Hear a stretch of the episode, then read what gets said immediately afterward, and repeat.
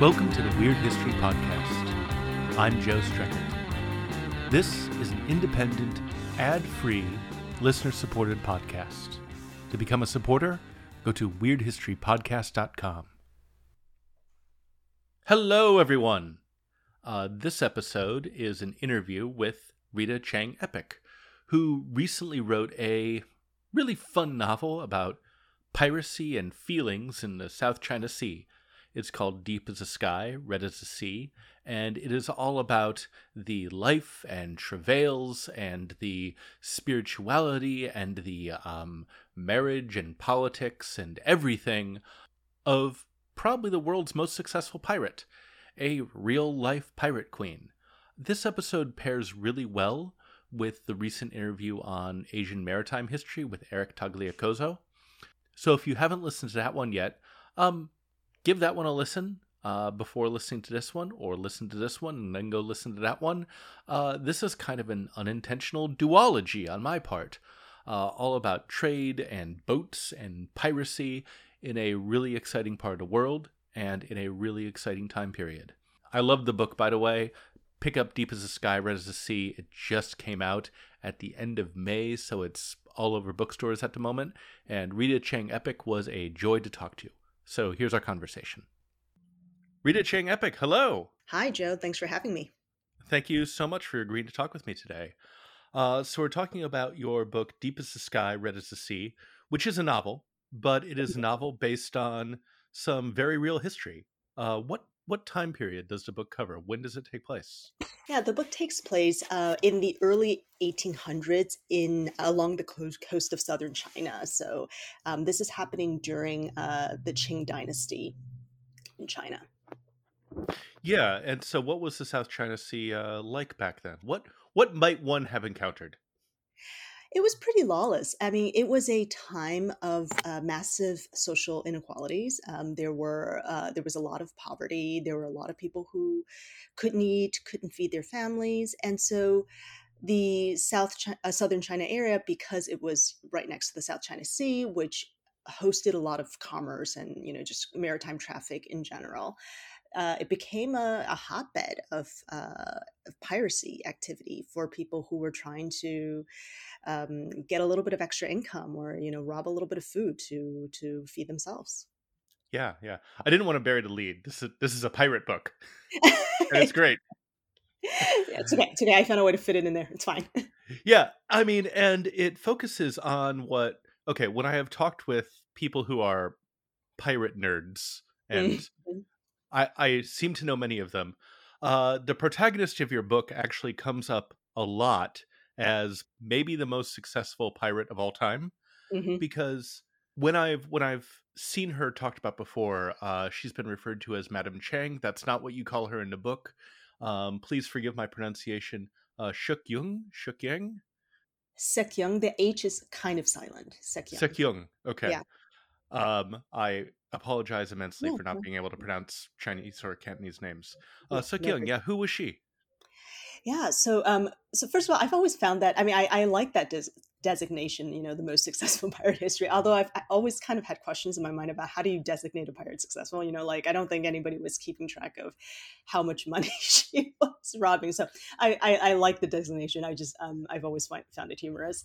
But she was this uh, real real person who uh, lived in the area um, of you know kind of that uh, Hong Kong Macau region at the time and she started off as a um, peasant uh, peasant girl peasant woman like i some records say that she started off in a family of fishermen. And then um, again record i mean records of her early life are just kind of sparse in general but uh, one version of it says that she herself was kidna- kidnapped by pirates when she was a young woman and sold to uh, what they then euphemistically called flower boats, um, but that we now would think of as brothels. Um, and while she was working um, on the flower boats, she met the the the person. Uh, you can kind of think of him like a pirate king, like he was the uh, commander of the largest pirate fleet in the region at the time. And the story goes that he was so impressed with her um, shrewdness. He was impressed with her ability to, um, you know, be to negotiate and to be diplomatic when necessary. That he married her and uh, gave her control over half of his fleet. Basically, like let her have free reign over quite a number of his of his ships and people. And then um, after after he died, again the records are uh, kind of um, am, you know sort of ambiguous here but some some people say that he died during a typhoon some people say he died during a battle but uh, she she quickly uh, seized power over the fleet by marrying uh, the person who was his second in command so the book is it chronicles her her rise to power and then also her her eventual retirement Actually, can we cut that because I feel like I just gave spoilers for my spoilers. own. okay, we can cut that, but um, off the record, like one of the reasons why a lot of folks consider her so successful is because she retires, which okay, many mm-hmm. many pirates don't get to do. But yeah, we'll cut that. No, I mean we can, we can keep it. I mean, I, I, I, you know, I think that's one of the tricks of writing up a historical novel, right? Which is that the mm. facts are, I think, often um, pretty you know they're they're they're not secrets they're things that people know but it's the question of how do you make it interesting anyway that um that i think makes historical fiction so great you know like um yeah so so we can we can keep it. You know what? Let's it's we'll, we'll keep it we, we'll keep it loose. Okay okay we can keep it in. Absolutely. Uh yeah that actually is that actually does lead me sort of down a rabbit hole that i would love asking you about. Um, how do you end up creating uh, tension and drama and uncertainty for a story that a lot of people are going to know the ending uh, ending to? I mean, certainly she's not a household name. It's not like you know she's not like Queen Victoria for, right. or anything like that. But there are people who are going to go into the story knowing how it ends, and how do you still make something of value to, for them? so yeah i mean it, it's kind of like that saying you know like the what is it uh, the the the fun is in the journey or something i mean i think i i think that even when you know the broad outlines of a story that uh, often there are a lot of very legitimate questions about well how do you get from point a to, uh, point a to point b right and um, what for me one of the things that draws me to historical fiction is that especially for a person like Shek Yeung, who um, th- there aren't that many detailed records about her. You know, this isn't someone for whom we have archives and archives of uh, manuscripts and and uh, previous dissertations and such to you know about her life. So you the the the broad outlines of history, like the specific battles that took place, you know the uh, how she came to meet the pirate king and you know what she later on had to do to seize power.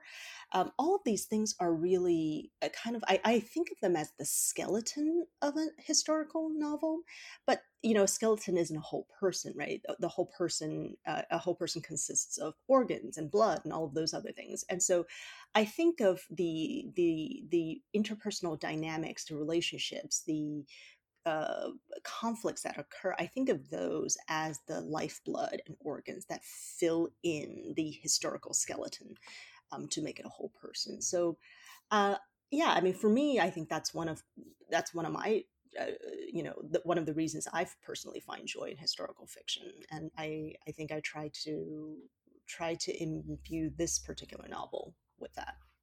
Yeah, you know, it just occurs to me that uh, this line of questioning and discussion, uh, historical fiction is kind of like the ultimate answer to uh, spoiler phobia, because yes, you can't really, you can't really spoil history, right? Like it's genuinely genuinely known. But uh, how do we know about Shek Yeung? What are what are our sources on her? So th- there are kind of two sources. There are the stories that come from East Asia itself about her so you know there, there's local lore about her um, and it's not just in uh, china. Like i personally i was born and raised in taiwan and there's stories about her there as well. So there, there's that uh, pipeline. And then um, there are the europeans uh, back then who came into contact with her or came into contact with her fleet uh, or, or just came into contact with the with the pirates that uh, you know, really again they overwhelmed the South China Sea at the time. So, and those records, if you uh, do a deep dive in academic libraries in uh, the U.S., you can actually uh, find access to some of them. So, like one particular document that I found that was fascinating was a. I'm trying to remember the exact context now. It is a. It was a letter, and like by letter I mean like book length letter about um, written by an Englishman um, to recommend to uh, the government what they needed to do to uh, control or, or to overcome the piracy problem in China. So it was a it was a guy who basically had like compiled all of these sources of information about the different fleets and about the the ways of life on uh, on on these fleets, and um, and yeah, and wrote this very long letter to the government saying like this is the ABC. These are the things that you know I, I think we need to do to to um, because the pirates were cutting into the European powers' uh, um, profit margins. Uh, with all with all the robbing that they were doing, so you know there there were sources like like that that were just really uh, indispensable in helping me craft um, a, a picture of not just how the pirate fleets looked from the East Asian side of things, but also how they were perceived by the colonial um, English, or not just the European powers at the time. How were these pirate fleets organized? What was life like in them? What was the power structures like? How did they, how did they make decisions, choose targets, all that? They started out as these independent or relatively independent fleets. I mean, so p- part of the difficulty in my, you know, in my answering that question is that they these things um, they they fluctuated they changed uh, from moment mm-hmm. to moment very often during times of uh, need right so like right after a famine for example um, the number of pirates the, op- the numbers uh, the number of operating pirates would skyrocket because everybody needed to needed food everybody needed to eat. And then during times when um, the harvest was pretty good or you know during times when um, eh, you know the climate wasn't as uh, amenable to to piracy the numbers would, uh, would go down. But generally speaking there were all of these kind of small independent fleets that were operating um, in the south china sea and then one of the the big things that this pirate commander um, that I mentioned uh, and Shek Yeung did was that they uh, unified these separate little fleets into a, a kind of larger federation. Um, so uh, the idea being that if we all cooperate with one another and if we all you know share our information and share our profits and all that then we have a a, a better shot of you know robbing more money and b um, we have a better shot of uh, staying out of the clutches of the um, the Qing government, which, as you might imagine, was very actively trying to trying to put down this problem. Yeah, you mention uh, in the book that the Qing government um, they appoint basically a, a functionary, a specialist. Uh, I guess in the United States government we would call him a czar, yeah. whose job is to you know get rid of the pirate problem. Uh, was that something that really happened? Yeah, uh, I, I, I, I, thank you for reminding me that here we do call, call it like the czar of something. Right. Um, no, no, it's true. Which I, yeah, again, funny term. I don't know how we kind of came by it. Um, in my mind, it's funny. I've always thought of this guy, this real, real historical figure. I've always thought of him as like the Van Helsing of pirates. Like this. again, if you need to get rid of the vampire slash pirate problem, but um, but yeah. So this was a real guy. His name was uh Zhang Bailing. I um in the book, I, I went, I, I, kind of took some liberties with his name and uh, made him of um, Southern Chinese extract. But in the records, he was referred to as uh, uh, Zhang Bailing, and um, he he was the he was a very shrewd uh, strat- strategist and um, he was also uh, so he the emperor basically gave him a lot of power to try to subdue the pirates um, in uh, you know in the southern region. Um, and I guess this would be uh, maybe spoiling things for the book, but uh, how how did that shake out uh, for the Chinese government? I mean, based on some of the stuff that I was reading, um, the piracy hit a peak with Shek Yeung's fleet. And after she retired, again, this is, you know, maybe we don't cut out the spoilers because then this conversation that you and I are having right now wouldn't make that much sense. But okay. like retired, um, the, I mean, like that was considered the end, really, of the the golden era of Chinese pirates. So I I will let people make their own inferences and kind of conc- draw their own conclusions about how successful this guy was because the age of the golden age was over. Fair enough. Um, in the early 1800s, if you were in the China, uh, South China Sea, what would it have been like to be on the receiving end of an attack by pirates? Pretty miserable. I mean, I, th- okay. I, I, I, would I would imagine that in general, no matter where you are in the world, getting attacked by pirates usually doesn't work out well for the victims i have to guess. But um but yeah specifically for the for the um, chinese fleet it, it, you know it's interesting that uh, document i mentioned from the um, person who was trying to uh, who was writing a letter to the um to the english government was saying that interestingly the these fleets were actually pretty i mean insofar as one can be kind to a captive, right? Um, but like these fleets were uh, generally fairly kind to the, the European captives that they held, and I think part of the reason for that was because they wanted money for them. Mm. They knew they knew that they would be able to get uh, a handsome um, amount of ransom money if they if they kept the um, the European captives in good shape. Uh, the brutality very often extended uh, more to the um, the fellow their fellow Chinese um, captives, and so it usually it came out it, it would shake out one of two ways, right? Either they try to ransom you and they get the money that they wanted from you know uh, for for for kidnapping you, so that that's that, or if the family is unable to pay and usually the families were unable to pay because these you know like usually you're at sea because you're some poor fisherman who you know you're you're, you're just trying to make a buck um, and there's no way your family can pay the ransom. So usually what they would do is they would press gang you um, to be a part of the fleet and actually that's one of the ways that a lot of these fleets um, really swelled in number. It was because they for every ship they captured, right, for every fishing boat um, they captured, they would gain like a, a, quite a number of extra extra hands. Yeah, so so that was usually those were usually the two pathways. Um, you know, again, it for a lot of times for uh, women and um, children, or at least younger people, uh, sometimes they would sell the they uh, they would traffic the um, the the people that they felt like wouldn't contribute enough to life on board. Yeah. So one of the other um, major figures in the book is a sea goddess who, again, I'm going to woefully mispronounce the Chinese name. A sea goddess who is named Mazu. Is that am I mm-hmm. saying that right? Yeah. Mm-hmm. Mazu. Okay. And Shek Yeung's uh, relationship with her.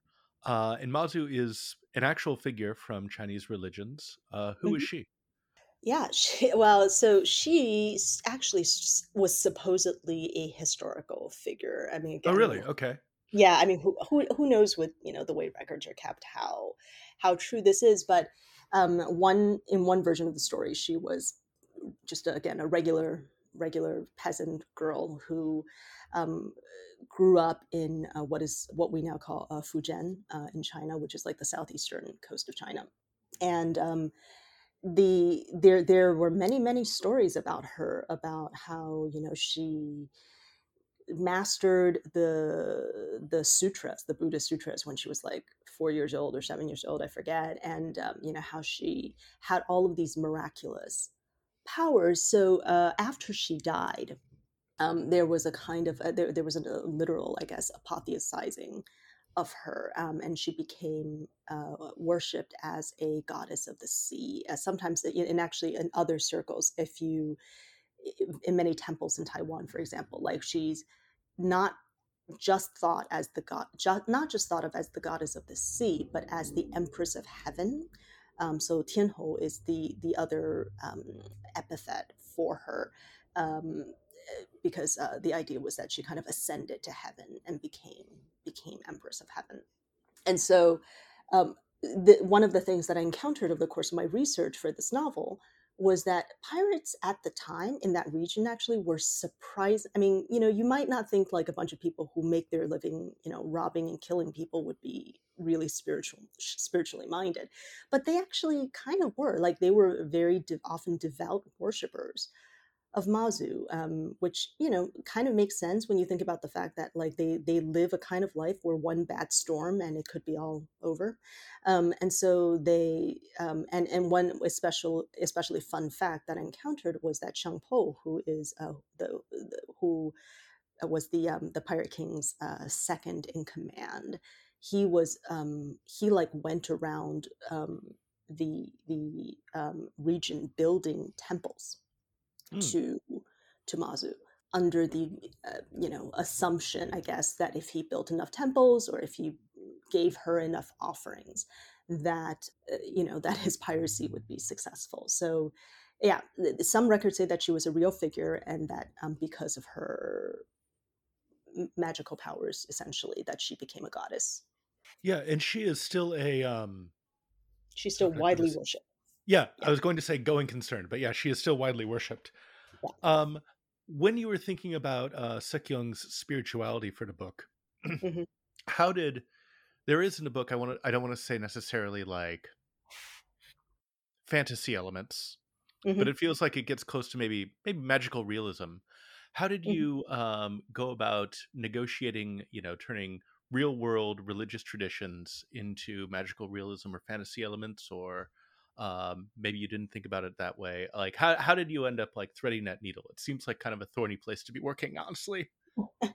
It, it is and you know the way that i think about it is i i try to you know this book is right, written from the close uh, pov of Shek Yeung herself and so i think one of the things that i was really trying to do was i was trying to say to myself like okay to the extent you know that it's possible for somebody living in the year you know 20 i was working on this in like 2019 2020 2021 to the extent that it's possible for someone living in our current era to see through the eyes of somebody who was living that kind of a life in the early 1800s you know how how would i how would i understand um, the world around me? And you know one of the things that i um that kind of occurred to me was that so there is this book it's not um, a history book. Oh, I guess you can call it a kind of like oral folklore slash history book. It's um, uh, Tales from a Strange Tales from a Chinese Studio. I don't know if you're, you're familiar with it, but it's by wait. That sounds familiar. Yes. Yes. Okay. So there's there, there was this guy um, in China hundreds of years ago. His name was Pu, uh, Pu Songling. I actually don't remember the tones because I um, I read the book in English, but um, he was this guy. He just went around to different villages in China, and he would essentially tell people, "Tell me, tell me, like basically, tell me the strangest story you've ever heard. Tell me the coolest story." You've ever heard or experienced. And then he compiled this book that you know was translated into English as Tales, Strange Tales from a Chinese Studio, where um, it's it's all these people being like, oh, this you know this is a thing that happened to my second cousin, or this is a thing that happened to you know the, the guy who lived down the street from me, and um, one one of the things I noticed when I read that book um, a number of years ago was that um, uh, the, so in you know, in like U.S. and European fairy tale traditions, right? Usually, stories have uh, fairy tales. Um, you know, have like a kind of once upon a time or like a long, long time ago kind of quality to it. It's it's a quality meant to distance the reader or the listener from the story. The idea is this, you know, this didn't happen here. This happened someplace that you don't know about or at some time that um, you don't, you know, you don't live but the stories in this um, in this compilation, this um, Strange uh, Tales from a Chinese Studio, they were all highly, highly specific. So it would be like in this year, in this particular village, this thing happened, and you know, like some sometimes they even give details. I think that are meant to verify. You know, the, you know, like if you go talk to the butcher, you know, if you go talk to the the cobbler, um, they will tell you that this story actually happened, and all of the stories were incredibly they're fantastical stories you know they're stories about ogres and ghosts and um, demigods and and so it made me think a lot about how the boundaries of reality have not always been considered firm by mm. people across time and by people across cultures if that makes any sense like like i think these days right like in um and you know I, I would i would argue that it's not even for everybody these days it's only for some people these days that there is this kind of delineation between magic and reality or between fantasy and reality. But like across many cultures across many times it was this kind of like yeah like you know talk to the butcher like he encountered this ogre. And so um so that I, I, guess I wasn't personally thinking of it as, as like, oh, I'm writing in the magical realism tradition or I'm, I'm writing in this tradition. I was thinking of it in terms of like, okay, well, if the boundaries of reality are kind of fuzzy or um, were kind of fuzzy, um, then how would that how would that how might that manifest itself um, in a fictional work yeah fair enough and also now that you mention it now that you mention it when we do encounter mazu in the book much of the time it is from uh Shek Yeung's subjectivity mm-hmm. and mm-hmm. working working within that yeah um we are just about out of time is there anything that we haven't gotten to that you would like to speak to um i mean you know i yeah, I, I, I mean, I think I'm going to kind of um, talk out of the both sides sides of my mouth for a second here. Okay, I, you know, go for it. Do it. All right. So the first thing is that you know, like obviously, I'm not a historian, right? I am a, okay. I am a novelist. I, I want to kind of, you know, for the folks who are listening to this, or, um, you know, I, I I I'm not a historian. I don't. I have not. Done, no, neither am I. I'm a guy with a podcast. Yeah, but you know, I, I want to just be clear about that. But at the same time, that you know, I would like to think I did quite a bit amount of research um, mm-hmm. for this book, and um, I think something that I personally really like about it, that I hope readers will like too, is that a lot of a lot of the events in the book are are are real you know like they actually happen a lot of the characters in the book um, are people who actually existed. Like there's this like character in the book. I guess I won't spoil who, but like um, there's this per- uh, this woman who's like an expert at firearms, at like uh, European firearms, and you know it sounds like I made this person up for the sake of adding some cool battle scenes or whatever. But like no, she was a real person, um, and so um, you know like with the caveat that I'm not a historian. Um, I, I I I do think that I you know like I, I I would like to think I really added elements of authenticity to to the book. So I'm just going to put that out there. I mean, it does it. It feels very immediate and vivid. Like I, I was really enjoyed it. Uh, I was going not going to say I was surprised at how much I enjoyed it. I was not surprised, but yeah, uh, it is a time period and a region that is like very mm-hmm. interesting to me. In fact, the last interview I did uh, for this show was actually also about Asian maritime history. I know. I, so, I noticed that. It was pretty cool. Yeah. Oh, you. Yeah, I listened to it. Yeah, yeah. You Googled it. Okay, great. so yeah, I I loved reading this right after that. Like that other book, it was like uh, it is like a hefty academic book about this yeah. same subject matter, and this was yeah. like a fun adventure book about like right. the academic book that I read more recently. So it was great. Uh, where can people find it? Um, I think it's available. So the book comes on May 30th, and it's available for pre-order now um, on you know wherever you wherever you order books. All right, uh, Rita Chang-Eppig, thank you so much for talking with us today. Thank you for having me. Hope you all enjoy that. Once again, thank you to Rita Chang-Eppig for taking the time to talk to us. Go online and give the Weird History Podcast ratings and reviews on your podcatcher of choice. As always, the podcast is written, produced, hosted, and edited by Joe Streckert. That is me.